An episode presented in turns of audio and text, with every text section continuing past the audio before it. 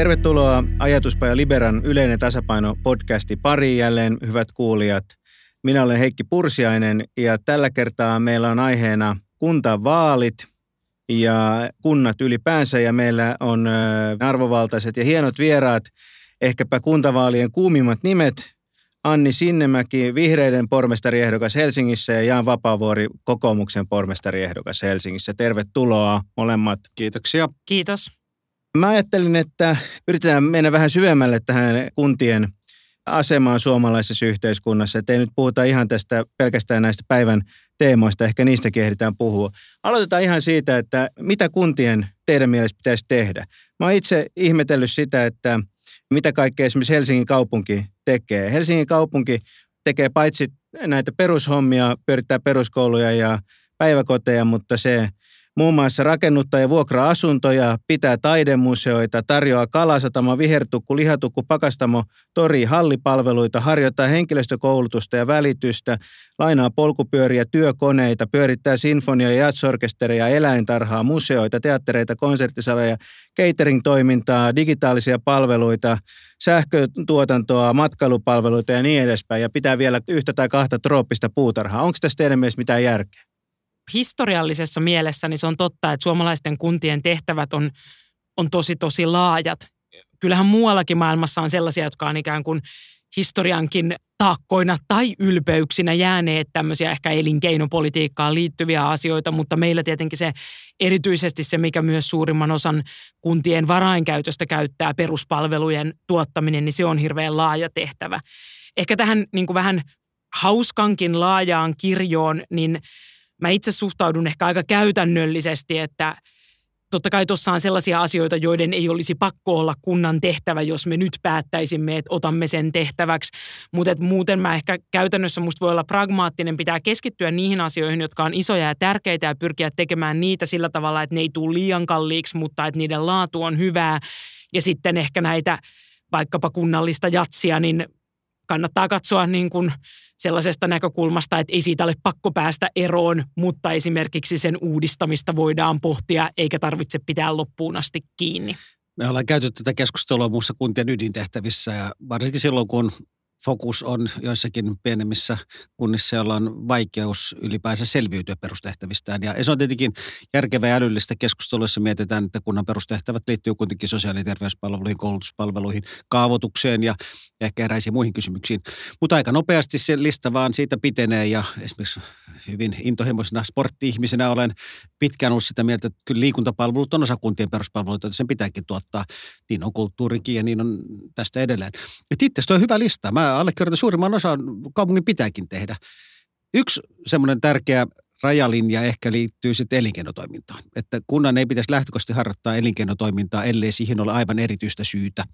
Ellei, ellei normaali markkinatalous ole semmoisessa juntturassa, että se ei pysty tuottamaan sen tyyppistä toimintaa, mitä yhteiskunta yleisesti ottaen tarvitsee. Missä se on mielestä menee se raja elinkeinotoiminnan raja? Onko lihatukkutoiminta ok, catering-toiminta ok?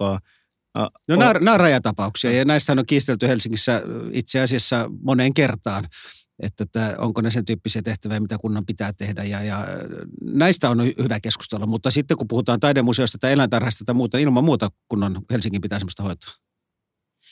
Minusta ehkä yksi näkökulma on se, että tämän päivän kunnan on – hyvä pyrkiä toimimaan sillä tavalla, että se kunta voi toimia ikään kuin alustana ja tuottaa jotain sellaista, joka on yhteistä ja tarjoaa pohjan monipuoliselle elinkeinotoiminnalle, että se kunta ei itse ehkä niinkään ole se elinkeinotoimija, eikä sen niin kuin päätarkoitusta ole olla.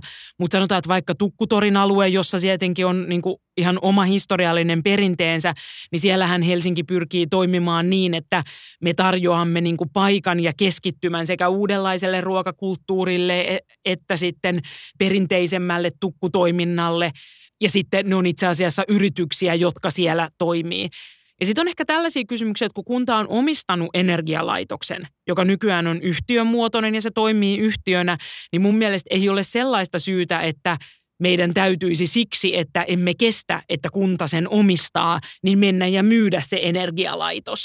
Että pikemminkin mun mielestä silloin sellaisessa tilanteessa niin kunnan tehtävä on hoitaa sitä energiayhtiötä hyvin ja Helsingin tapauksessa sitä on hoidettu ihan hyvin. Helsingin tapauksessa sitten on vielä esimerkiksi tehty sellaisia linjauksia, jotka on vaikkapa ilmastopolitiikan suhteen ollut jonkin verran etunojassa muihin toimijoihin verrattuna. Ja siinä toisaalta monet asiantuntijatkin on arvioinut, että se saattaa olla sitten loppujen lopuksi myös sen energiayhtiön liiketalouden kannalta ihan järkevä Tämä teko. Energiayhtiö on hyvä esimerkki. Tuossa ehkä 10-15 vuotta sitten käytiin aika monessa Suomen kunnassa ja kaupungissa keskustelua siitä, että pitääkö kaupungin tai kunnan omista energialaitos ja aika moni kävi niitä myymässä uskon, että aika moni katuu jälkeenpäin. Et kysymys ei ole niin kuin pelkästään siitä, että mitä kunnan on pakko tehdä, vaan joskus on myös kysymys siitä, että mitä kunnan on järkevää tehdä. Ja koska kunnan tehtävänä on kuitenkin tuottaa peruspalveluita, niin kunnan pitää voida olla myös luova ja joustava sen suhteen, että miten se rahoittaa itseään. Ja silloin e, jonkun tämmöisen rahasammon, mikä heille pitkään oli, niin omistaminen oli pitkä itse asiassa varsin järkevää. Mutta siis jos se on rahasampo, niin sehän on vaan ikään kuin piiloverotusta, jota kerätään helsinkiläisiltä itseltään heille itselleen – ikään kuin sähkölaskun muodossa. Että, Helenhän et, toimii markkinoilla kuitenkin sen sähkön osalta ja sitä sähköä voi ostaa ne ihmiset, jotka sen valitsevat tai ne yritykset, jotka sen valitsevat, eikä se asiakkuus ole mitenkään sidottu helsinkiläisyyteen. Kyllä, kyllä, mutta siis että näissä, se riski, mikä näissä kunnan tavallaan ei-ydinomistuksissa aina on, on, että niihin sisältyy niin kuin piiloveroja ja pitää, piilotukiaisia. Ei, tämä pitää paikkansa ja tämä on niin minusta hyvä myöntää. Sitä vastaan ikään kuin pitää taistella tai tehdä siitä niin kuin mahdollisimman läpinäkyvää, jotta sitten mahdolliset kilpailijat markkinoilla niin kuin pystyy puuttumaan sen tyyppisiin väärinkäytöksiin, mitä tämä teoriassa ainakin mahdollistaa. Ja senhän Mutta, takia ne on yhtiöitetty sellaisia toimintoja, joissa toimitaan kilpailuilla markkinoilla ja joissa ne kaupungin omistamat yhtiöt eivät myöskään pärjää, elleivät ne ole markkinoiden mukaisia, elleivät ne pysty siellä toimimaan. Vielä ehkä tähän peruskysymykseen, niin aloitin siitä, että puhutaan paljon kunnan ydintehtävistä, mutta sitten taas toisaalta meidän lainsäädäntö lähtee siitä, että kunnalla on yleistoimivalta. Eli silloin varsin laajat mahdollisuudet itse harkita, missä kaikessa se haluaa olla mukana. Ja kyllä se vaan niin on, että modernissa monimutkaisessa ja elävässä maailmassa, niin, niin kaupunkien ja varsinkin isompien kaupunkien tehtäväkenttä tuppaa laajentumaan. Ja, ja musta hyvä niin. Mutta on tärkeää mieltää se itse asiassa sulle, niin kuin Anni äsken sanoi, että kunnan itse tarkoitus on, että se tekee itse – on tärkeämpää, että kunta ikään kuin luo edellytykset ja pohjan sille, että joku tekee. Ja sitten tavallaan, jos syntyy markkinapuutteita, että ei kukaan tee, niin silloin kunnan on mielekästä olla siellä itsekin mukana. Mutta on vaikea nähdä, että Helsingissä ei tuoteta sähköä tai täällä ei ole eläintarhaa, ellei, ellei kunta Ei, sitä eläintarhasta voi ihan varma olla. No hämmästyisi, jos, ei, jos Körkeäsaarelle ei löytyisi, löytyisi ostajaa. Mutta, mutta teidän mielestä ei ole... Mielenkiintoinen Niin, mutta siis teidän mielestä siis niin tässä ei ole sitä riskiä, että kunnalle vaan kasautuu ja kasautuu kaikkea tekemistä ja poliitikkojen energia menee tämmöiseen turhanpäiväiseen kun perustaloustieteilijä ajattelee, että kunnan ei pitäisi tehdä mitään sellaista, mitä, mitä syntyisi ilman sen kunnan väliintuloa en mä väitä, että perustaloustieteilijä noin ajattelee, että semmoinen hyvin puhdasoppinen markkinaliberalisti ajattelee näin, ja mä että ekonomistienkin keskuudessa mielipiteet vaihtelee. Mutta myönnän sen, että on olemassa iso riski, ja näinhän tässä on käynyt, että kaupunki ja kunnat tuppaavat ottamaan enemmän ja enemmän tehtäviä kontolleen, ja se ei ole välttämättä aina terve. Mä sanoisin, että on Joe Stiglitzin julkistaloudessa oppikirjassa, hän ei ole mikään markkinaliberaali, mutta mä, sano vaan niin. Mä ehkä sanoisin niin, että et ehkä mielenkiintoisempi kysymys tai myös isompia muutoksia tapahtuu ei niinkään siinä, että kunta ottaisi tässä pöydälle. Tässä on kaikki asiat, mitä teemme ja nyt valitsemme, mitä emme tee ja mitä teemme.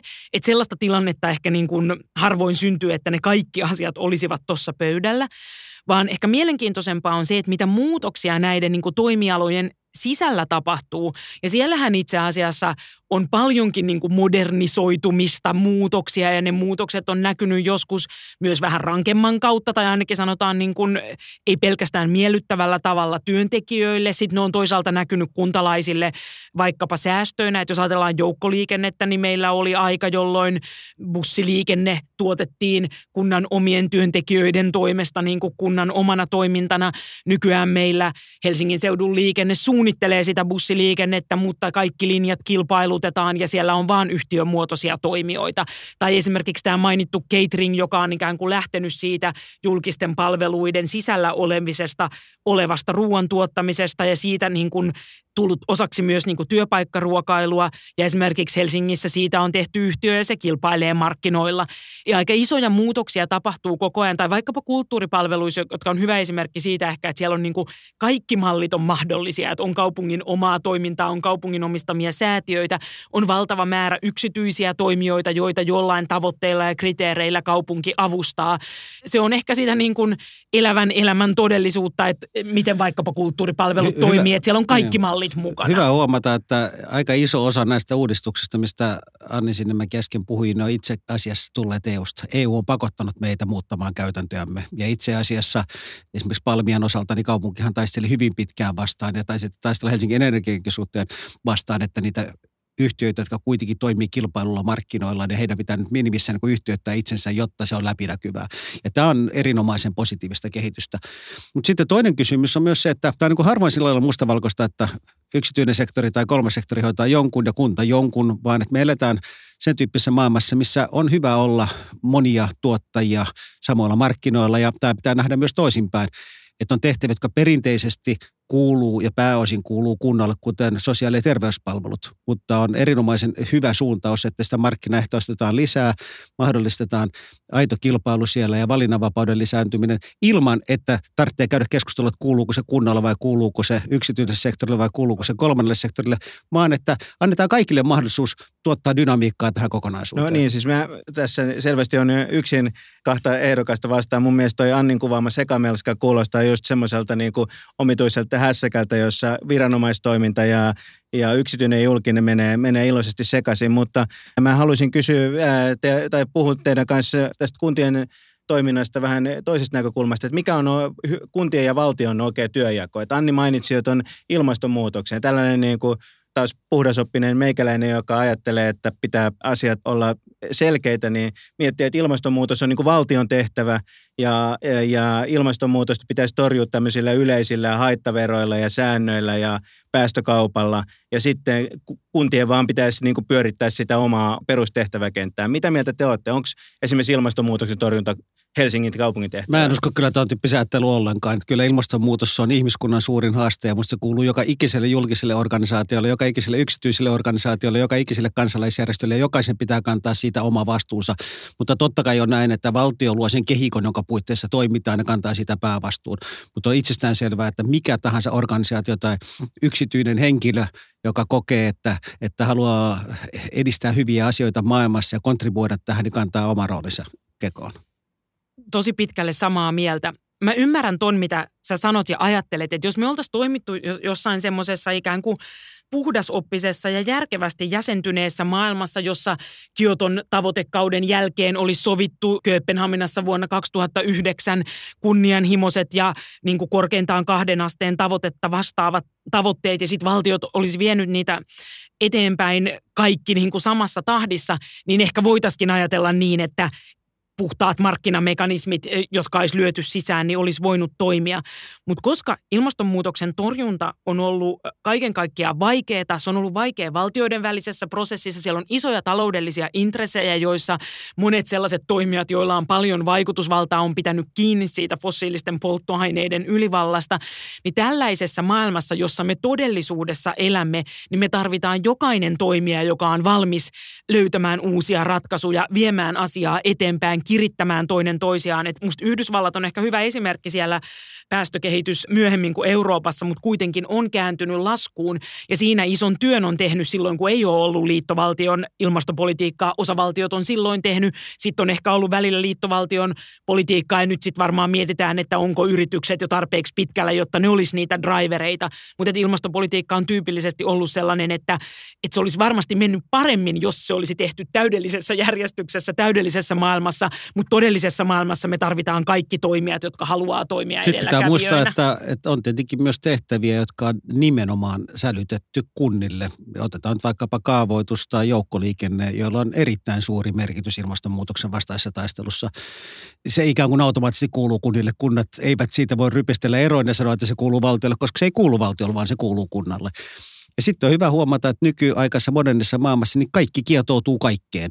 Eli esimerkiksi kaavoituksessahan on hirveän monta eri tavoitetta, mitä sinne pyritään edistämään samanaikaisesti. Ja sitten sen tyyppinen ajattelutapa, että keskitytään vain johonkin perustehtävään, niin kertoo aika vähän niistä perustehtävistä, koska ne perustehtävät on aika moniulotteisia asioita. Niin se, se, se mitä mä ajattelen on, että jos meillä olisi niin kuin joku järjellinen päästöverosysteemi, niin kun, kun kunta suunnittelee kustannustehokkaasti oman liikennejärjestelmänsä, niin se automaattisesti tulee sisäistäneeksi nämä, Voi nämä olla näinkin, mutta ehkä, ehkä nämä sitten ylemmän tason säännökset eivät ole vielä niin kehittyneitä, että näin käytännössä kävisi. Mm. Mutta kyllähän tässä aidosti syntyy myös haastavia ongelmallisia tilanteita, että mä uskon, että Helsingin Energia on ainoa energialaitos Suomessa, jolla on myös omistajalta annettuja erityistavoitteita, kun kaikki muut energialaitokset noudattaa vain EU- ja kotimaista lainsäädäntöä. Ja tämän tyyppisiin rajanvetotapauksiin tullaan, jotka on aika hankalia ehkä farssinumaisinta tässä Helsinki-keskustelussa on se keskustalaisten poliitikkojen niin kuin jotenkin fiksoituminen helsinkiläisten äh, omistamaan energialaitokseen samaan aikaan, kun he kuitenkin tekevät aika paljon töitä sen eteen, että koko Suomen päästökiintiöstä aika iso osa menisi nimenomaan turpeen polttamiseen. Siinä on mun mielestä ehkä myös tämä kysymys siitä, että meidän keskeiset kilpailijakaupungit, niissä tapahtuu paljon ilmastopolitiikan alalta. Kaupunkien ilmastopolitiikka on yksi niistä asioista, jossa maailmassa tullaan ottamaan ja on otettu isoja askeleita. Ja tässäkin ehkä palaan siihen vähän niin kuin ajatukseen tavallaan kaupungista alustana ja paikkana, jossa voidaan kokeilla asioita. Että vaikka meillä Kalasataman kaupungin osa, joka on ollut tämmöinen kokeilukaupungin osa, siellä on nyt Pohjoismaiden isoin sähkövarasto, sähköakku kokeilemassa sitä, että miten tasataan uusiutuvaa energiaa.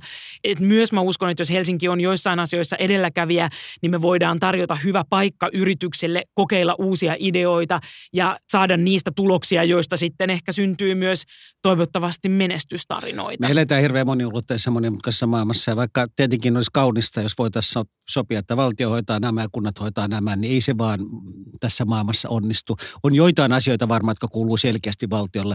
Helsinki ei, ei sotkeenut puolustusvoimien operaatioita. Kyllä se on niin valtion juttu. Ja sitten on joitain juttuja, jotka kuuluu ihan selkeästi kunnalle, mutta on valtava määrä asioita, jotka kuuluu molemmille tavallaan tässä vähän sama kysymyksen asettelu kuin modernissa perheessä, että kysytään, että, että, että eiköhän sovita, että isä hoitaa nämä ja äiti hoitaa nämä.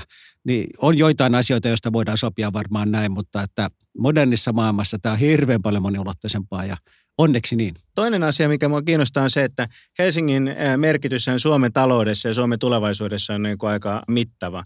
Ja missä mielessä helsinkiläisten päätöksentekijöiden pitäisi ottaa huomioon niin kuin muiden kuin helsinkiläisten etu, tavallaan koko koko Suomen etu? Mä oon puhunut siitä paljon, itse asiassa pitäisi. Tämä pitäisi olla toki puolista. Että ensin valtion pitäisi ymmärtää, että Helsinki on oikeasti talouden veturi tässä maassa. Tämä on ainoa jonkun kokoinen metropoli, ylivoimaisesti suurin kaupunki.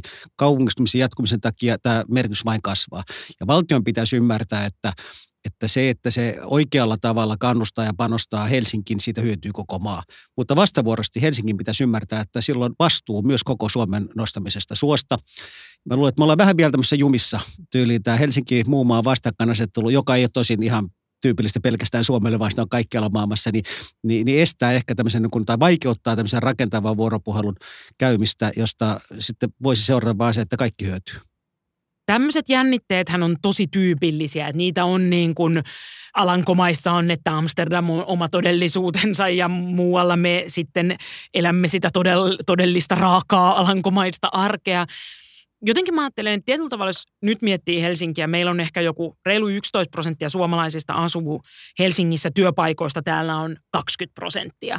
Ja pääkaupunki, jos ottaa pääkaupunkiseudun väestön ja pääkaupunkiseudun työpaikat, niin tullaan niin kuin vielä isompiin luku. Tietyllä tavalla, ja mä en tiedä, lämmittääkö se sitten ikään kuin välttämättä ketään niin paljon, mutta mä ajattelen, että Helsingin ja pääkaupunkiseudun se tärkein tehtävä, millä me voidaan hyödyttää koko Suomea tällä hetkellä, on se, että me rakennetaan riittävästi, me toimitaan joustavasti yritysten suhteen, että täältä löytyy toimitilaa. Me riittävällä rakentamisella varmistetaan se, että tänne pystyy muuttamaan töihin, tänne pystyy muuttamaan opiskelemaan.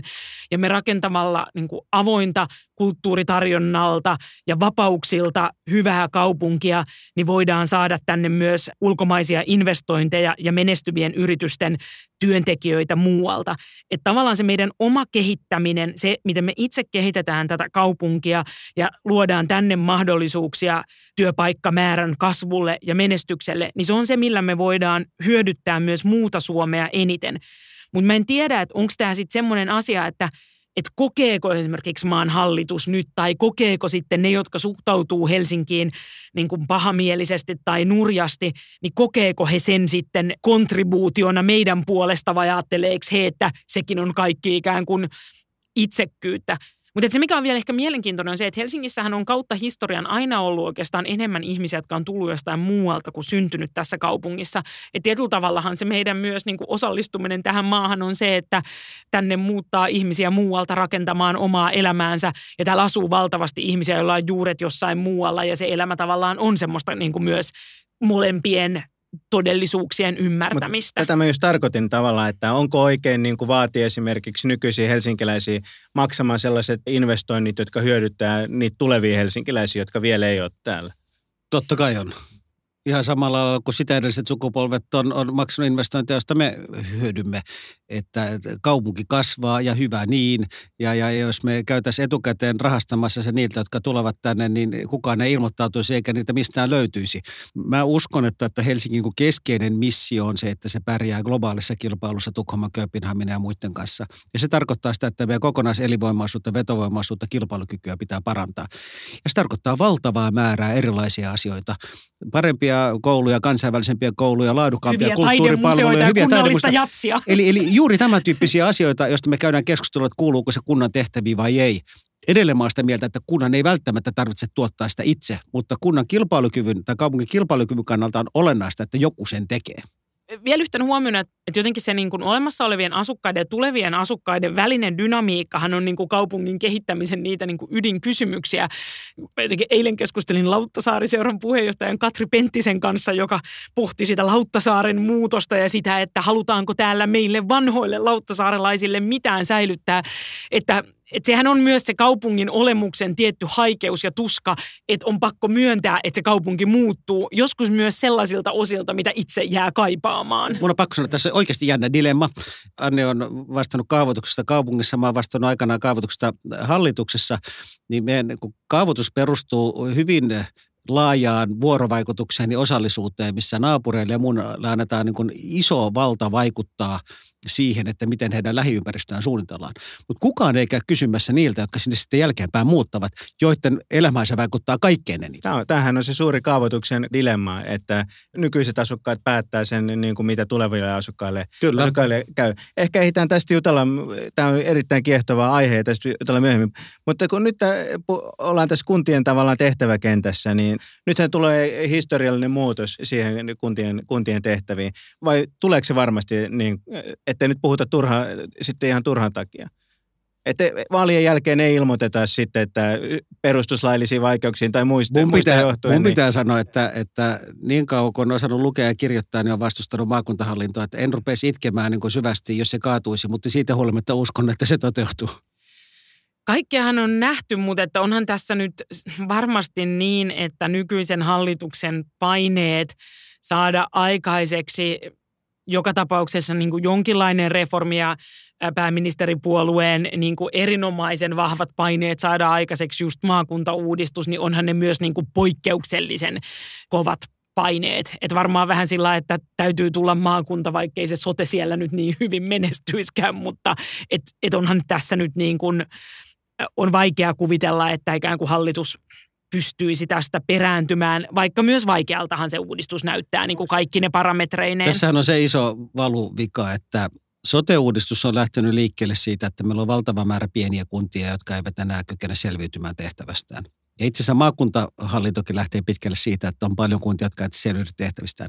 Eli me tehdään Suomen historian suurinta hallinnollista remonttia pienten köyhien kuntien tulokulmasta, joka on sinänsä legitiimi intressi, mutta jos me katsotaan, että millä Suomi oikeasti tulevaisuudessa pärjää, niin ehkä se hallintouudistus pitäisi tehdä isojen kaupunkien tulokulmasta tai ainakin ottaa heidät jollain järkevällä tavalla huomioon.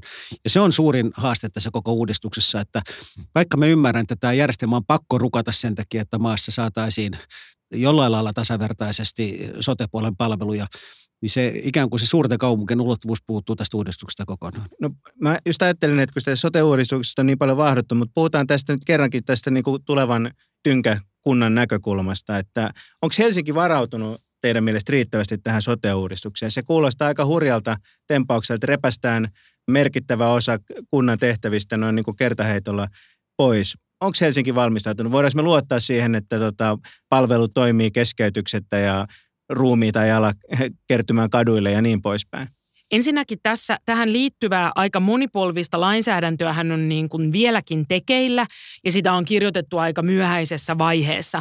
Eli on tavallaan niin, että kaupungin näkökulmasta, meidän kaupunginjohtaja Jussi Pajunenhan on niin kuin kaikissa näissä erilaisissa hallinnollisissa uudistuksissa lähtenyt siitä, että Helsingin kaupunki valmistautuu ja toimii silloin, kun meillä on voim, niin kuin hyväksyttyjä laki, lakipykäliä olemassa. Sellaistahan meillä ei vielä ole. Totta kai tosiasiassa sitten on niin kuin, ö, jo jouduttu ja on täytynytkin valmistautua, mutta et ehkä se, mitä ihmiset ei vieläkään ihan hahmota, on se, että ei se ole sitten Helsinki, joka vastaa siitä, että jos tämä uudistus toteutuu ja siirtymä tehdään, niin se, joka vastaa potilaista, ei ole Helsinki. Että me ei olla siellä kuntana silloin ikään kuin, meillä ei ole mitään edunvalvontaroolia, vaan sinne tulee valitut, vaaleilla valitut maakuntaihmiset ja sen maakunnan johto, joka vastaa siitä terveydenhuollosta. Ja totta kai meillä voi olla sitten semmoinen yleinen edunvalvontarooli, että otetaan kantaa. olla. Mutta meillä ei ole niin kuin me, me ei olla muodollisesti ikään kuin kaupunkina siinä pöydässä enää. Mä mietin lähinnä niin kuin tätä siirtymäkautta, että, että siinähän, siinähän on, siitä ei ole hirveästi puhuttu, mutta siinä on mun mielestä kaauksen siemenet. Mutta minusta tämä kysymyksen asettelu on ikään kuin väärinpäin asetettu, että, että kun kysyt, että onko Helsinki varautunut, niin pitää muistaa, että tässä on niin luovuttava taho, joka on kaupunki ja vastaanottava taho, joka on maakunta. Että, että se, missä pitää valmistautua tähän, on se vastaanottava taho ja maakunta. Se, että miten Helsinki siinä voi auttaa, niin tietenkin tekee parhaansa, mutta että kyllä kyllä se se kova työ on, on siellä maakunnan puolella. Silti uskalla väittää, että, että ei tämä sitten, että hallinnollisesti siirretään Helsingin, Espoon, Vantaan ja muiden Uudenmaan kuntien sote-touhut niin, niin Uudenmaan maakunnalle, niin, niin mä uskon, että suurin osa ihmistä ei näistä arjessaan ollenkaan. No, mitä, mitä Helsingille sitten sen jälkeen? Miten tot, onko se Helsingin ikään kuin sote jälkeinen hallintomalli nyt riittävästi hanskassa? Että miten me estetään, ettei tule turhaa hallintoa, miten, ettei tule liikaa johtajavirkoja ja niin poispäin? Et kun mä katson tätä Helsingin hallintoa, hallintouudistusta, niin se ei ainakaan näytä niin kuin hallinnon kevenemiseltä niin kuin tässä mielessä. Että onko se riski, että meillä... meillä niin kuin, se ei ole Helsingin puolella ongelma ollenkaan. Kun sote poistuu, niin se poistuu ja silloin poistuu kaikki siihen liittyvä hallinto. Mutta valtakunnan tasolla on tietenkin haastavaa, että mulla on toiseksi pärjätty aika hyvin kaksitasoisella hallintomallilla, jossa on kunnat ja valtio jatkossa niitä on kolme tasoa, että että ei tässä nyt oikeaan suuntaan mennä. Mutta Helsingin tulokulmasta se ei ole ongelma, eikä yksittäisen kunnan, koska kun sote siirtyy, niin se siirtyy. Helsingin kannalta, jos ajattelee, että että mitä kaikkia asioita meille jää, niin koko kaupunkisuunnittelu, kaavoitus, koulutus varhaiskasvatuksesta sinne lukioihin ja ammatillisiin kouluihin asti ja meidän osallisuus ammattikorkeakouluissa, Liikunta, kulttuuripalvelut, kulttuuri, vapaa-ajan palvelut. Että meillähän myös jää laaja tehtäväkenttä, jolla kasvavassa kaupungissa on koko ajan vaan enemmän asiakkaita.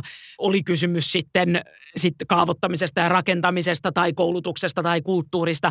Että meille ei ikään kuin tietyllä tavalla meille jää joka tapauksessa niin kuin laaja spektri asioita, joilla on valtavan iso merkitys siinä, niin kuin olennainen merkitys ehkä siinä Helsingin tulevaisuuden ja Helsingin elinvoimaisuuden rakentamisessa.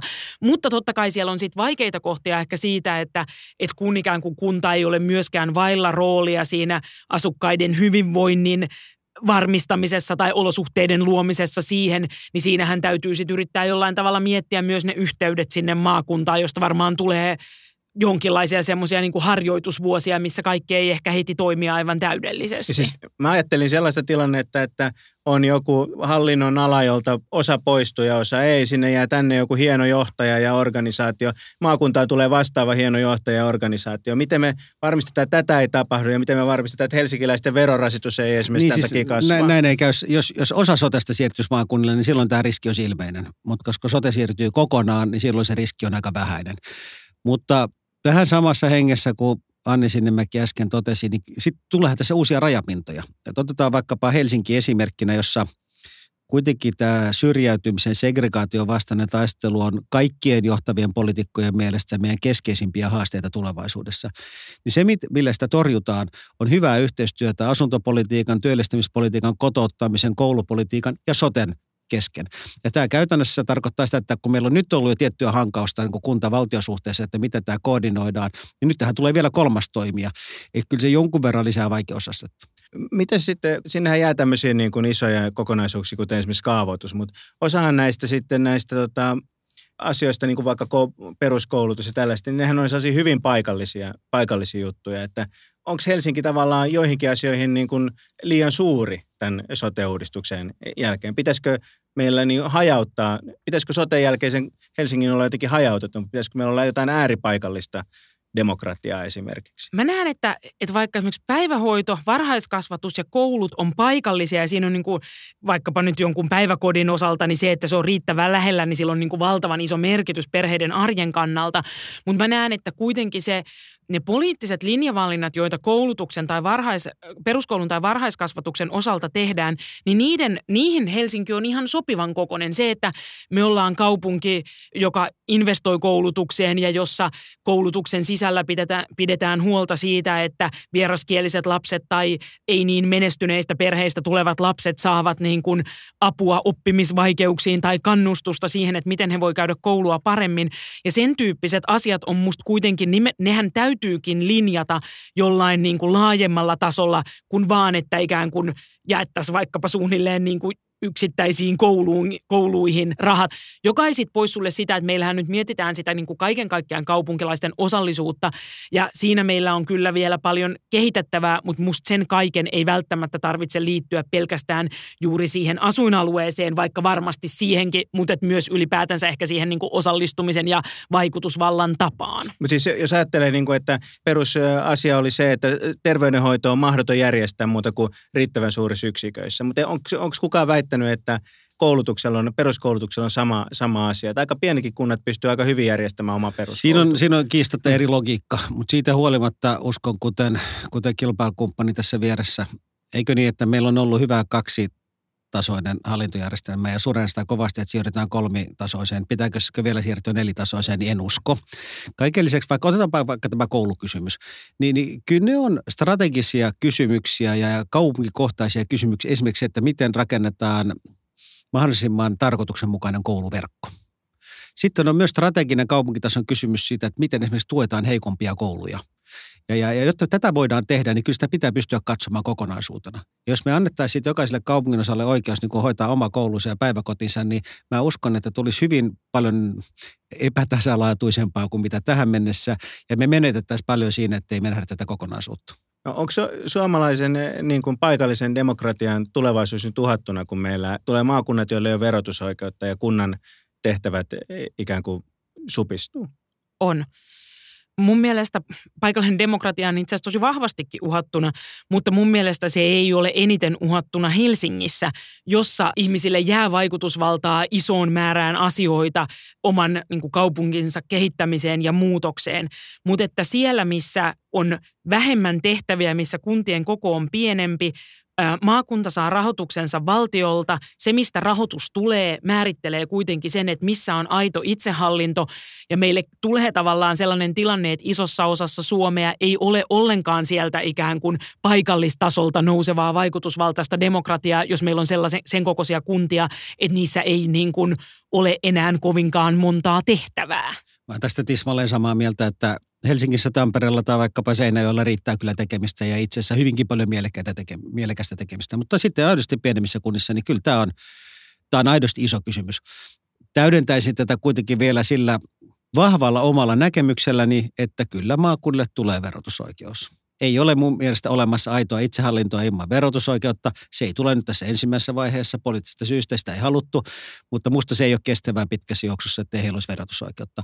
Ja jopa itse olen sitä mieltä, että heillä pitäisi olla verotusoikeus, koska on paljon parempi, että he ovat silloin vastuullisia oikeasti myös äänestäjille ja veronmaksajille siitä, mitä niitä rahoja käyttävät sen sijaan, että lähettelevät laskuja valtionkonttoriin. No millainen tämän suomalaisen paikallisdemokratian pitäisi olla, sanotaan vaikka 15 vuoden, vuoden päästä? Miten tämä järjestelmä toimii silloin? Niin jos menee niin kuin mä toivoisin, niin maakuntahallinto ei tulisi.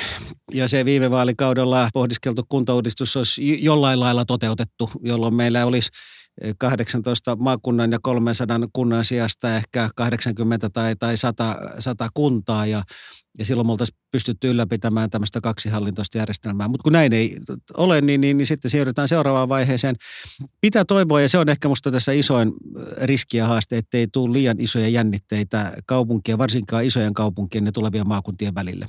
Koska mä pelkään semmoista skenaariota, että maakuntavaltuustosta tulee uusia Euroopan parlamentteja jotka siis, kun Euroopan parlamentti demokratiasyystä aikanaan perustettiin, sillä oli hyvin vähän tehtäviä. Ja se on ensimmäistä 50 vuotta tai 30 vuotta historiastaan keskittynyt vaatimaan itselleen lisää tehtäviä. Ja, ja mä näen tämmöisen skenaarion, että maakuntavaltuustojen keskeisin tehtävä tulee olla vaatimaan lisää tehtäviä itselleen sekä valtiolta että kaupungilta ja kunnilta. Ja jos näin käy, niin, niin sitten saamme uusia jännitteitä sujuvamman systeemin sijaan.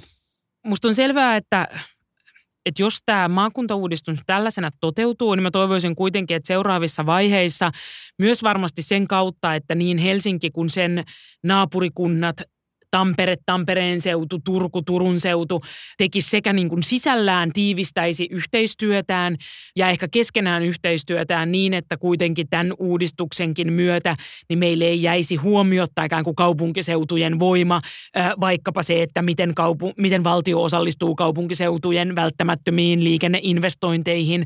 Että et myös tämä kaupunkiseutunäkökulma tulisi vaikkapa niin kuin tämän hallituskauden jälkeen sitten jollain tavalla vahvemmin tähän mukaan.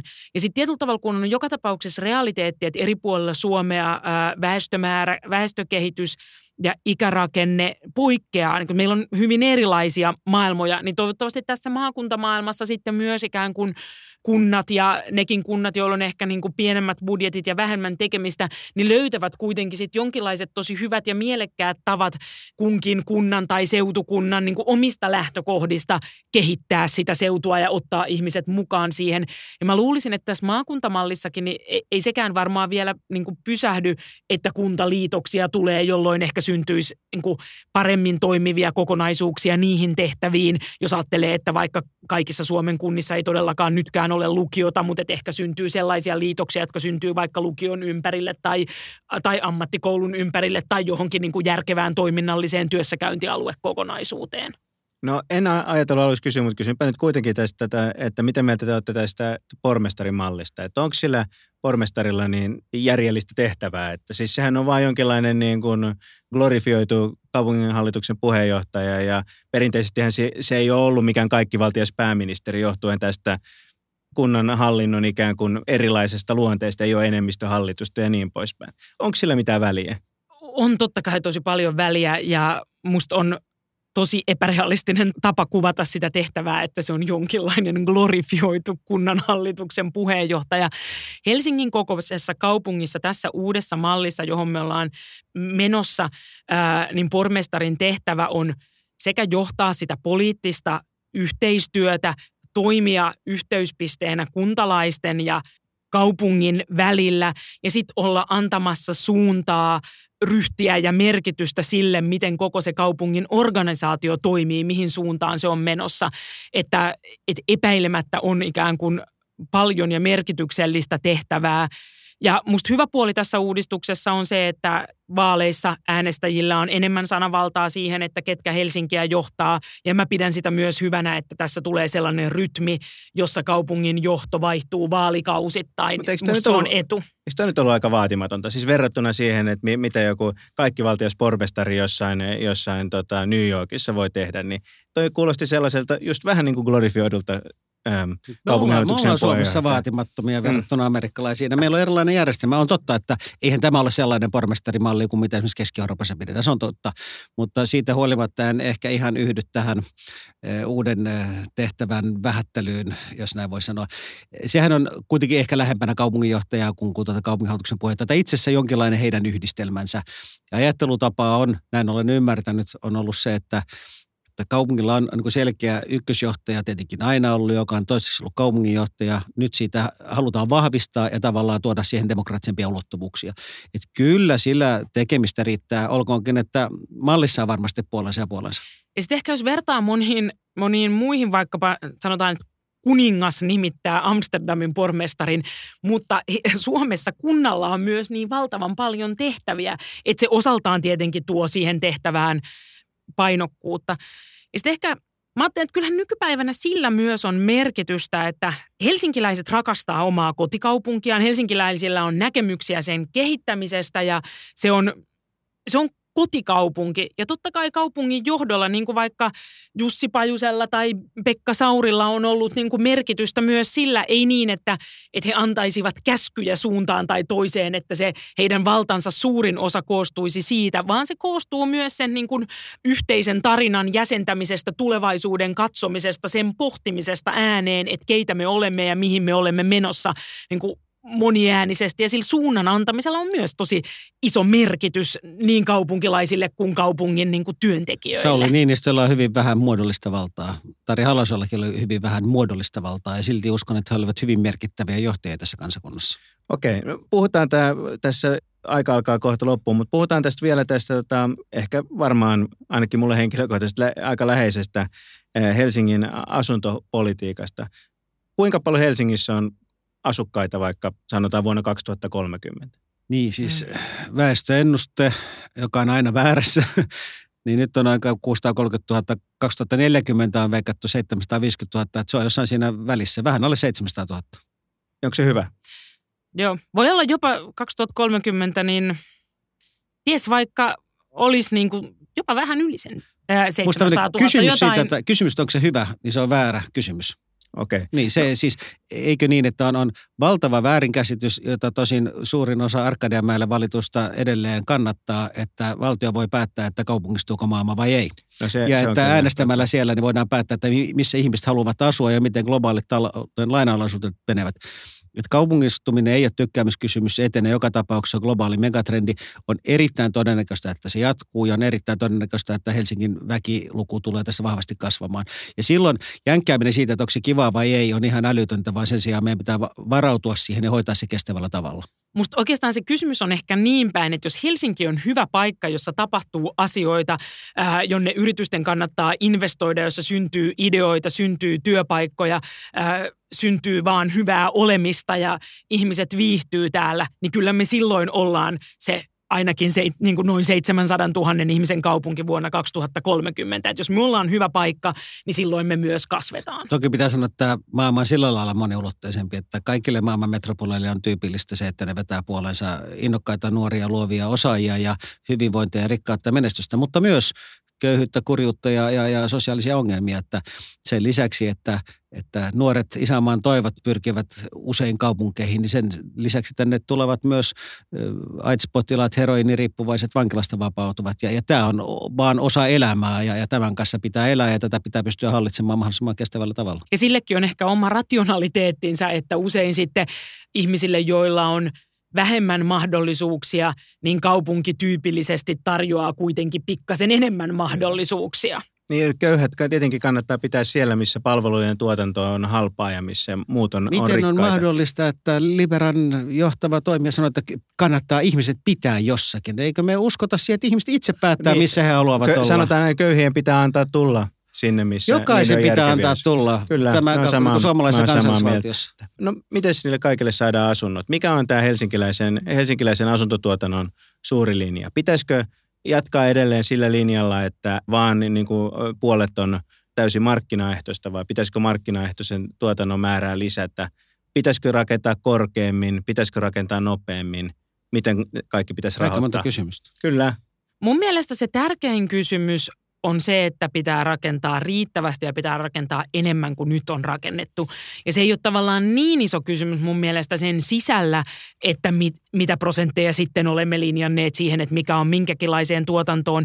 Että sen niin kuin asuntotuotannon kokonaisvolyymin hyödyt on isoja, vaikka siellä olisi niin kuin minkämoista tuotantoa. Ja tietenkin mä nyt olen ollut esittelemässä sitä, että mitkä linjaukset meillä nyt on. Mun mielestä ne ei ole, ne ei ole hullummat, mutta tavallaan musta se iso kysymys on silti se, että me pystyttäisiin rakentamaan enemmän kuin nyt. Jos markkinatalous toimisi täydellisesti, niin ei kaupungin tarvitsisi muuta tehdä kuin kaavoittaa. Mutta kun markkinatalous ei toimi täydellisesti ja erityisesti asuntopolitiikassa tämä on fakta, joka perustuu pitkälti tietenkin siihen, että yksi tuotannon tekijä eli maa, sitä on rajallinen määrä ja kaiken lisäksi siihen liittyy vielä kunnallinen kaavoitusmonopoli.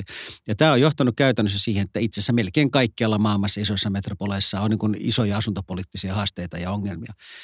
Mä, mä en usko, että vaikka kaupunki on harrastanut tämmöistä vähän suunnitelmataloudellista ajattelua, että määritellään X prosenttia tätä ja Y prosenttia tota ja Z prosenttia tota, niin ei me käytännössä ole Anni korjaus mä väärässä, mutta ei me ole käytännössä koskaan rajoitettu kovan rahan tuotantoa. Jos tämä on tullakseen, niin sitä tulee.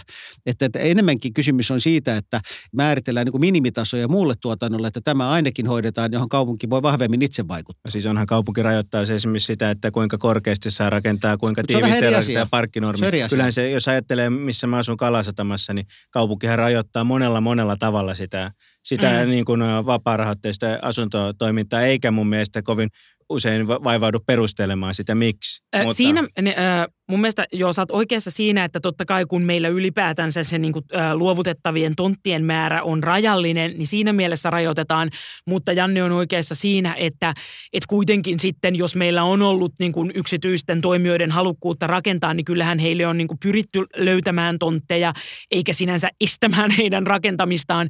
Ja vapaa-rahoitteisen tuotannon osuushan on tyypillisesti toteutuneissa luvuissa ollut huomattavasti isompaa kuin mitä ehkä sitten poliittisessa ohjelmassa se on, se on laitettu. Se, että täsmälleen kuinka paljon kerroksia me rakennetaan, niin se ei ole mun mielestä niin iso kysymys, se ei ole niin tärkeää, vaan tärkeää on se, että kuinka tiiviisti me rakennetaan, koska mitä tiiviimmin me rakennetaan, sitä enemmän me saadaan irti siitä maasta. Se liittyy tietenkin niihin kysymyksiin, että mitä myös halutaan ehkä säästää, ja sitten se vaan liittyy tietenkin siihen ikään kuin ää, myös kaupunkielämän ja kaupallisen toiminnan synnyn edellytyksiin. Ja siinä isoin kysymys on se, että jos me pystytään vähentämään sitä tarvittavien parkkipaikkojen määrää menemään siellä löyhempiin normeihin ja enemmän markkinaehtoisuuteen, niin se on se isoin tekijä, millä me pystytään rakentamaan tiiviimmin. Ja ei sen jälkeen se on niin iso kysymys, että tehdäänkö me kuinka korkeata. Töölö on tiivistä, Kallio on tiivistä, ei siellä ole hirveän korkeita rakennuksia, mutta ne on silti selkeästi Olisihan tiiviimpiä. se vielä tiiviimpää, jos siinä olisi laitettu Joo. kaksi kerrosta lisää. mitä, siis, että... mitä korkeampi on maan arvo, niin sitä korkeammalle kannattaa Kyllä. rakentaa. Eli tavallaan mitä paremmalla paikalla ollaan, niin sitä houkuttelevampaa on markkinaehtoisesti rakentaa myös ylös ylöspäin. Meillä ehkä se historia on se, että meillä on niin pitkän ajan takaa ajateltu näin, että kaupungin tätä keskustan silhuettia ei pitäisi rikkoa. Ja sitten on lähdetty siitä, että heti kun mennään pikkasen ulospäin, eli Kalasatamaan keskipasilla ja muuta, niin, niin sitten se on niin kuin mahdollista. Ja tämmöinen ajattelutapa on joskus omaksuttu ja siinä on niin kuin puolensa ja puolensa, mutta sitten pitäisi ainakin uskaltaa tehdä niin, että Kalasatamassa keskipasilla se muuta saataisiin oikeasti mennä korkealla. Okei, no mutta meillä alkaa aika loppuun. Mä otan vain nopeasti pari kierrosta. Eli mikä on sanokaa vaikka yksi tärkein asia, mitä seuraavalla valtuustokaudella Helsingissä pitää ehdottomasti tehdä?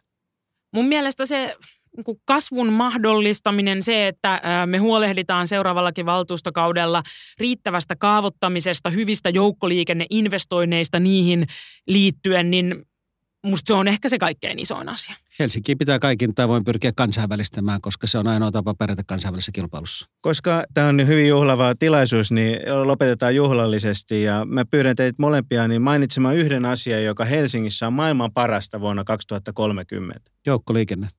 Mä sanoisin, että ehkä koko liikennejärjestelmä kävelyineen, pyöräilyineen ja sitten vielä joidenkin makeine liikennepalveluina ja joukkoliikenteineen. Okei, kiitos eh, Jan Vapaavuori ja Anni Sinnemäki. Tämä oli Liberan yleinen tasapaino-podcastin kuntavaali kautta pormestari-jakso.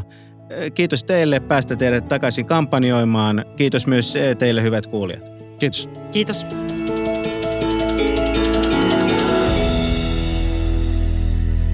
Liberan toiminta ja myös tämän podcastin tuotanto perustuu kokonaan yksityisiin lahjoitusvaroihin. Joten jos pidit tästä podcastista tai jos inhosit sitä, käy lahjoittamassa Liberalle rahaa osoitteessa www.libera.fi, niin me tehdään jatkossakin näitä podcasteja. Jos pidit tästä Yleinen tasapaino podcastista, käy arvioimassa ja kommentoimassa sitä iTunesissa.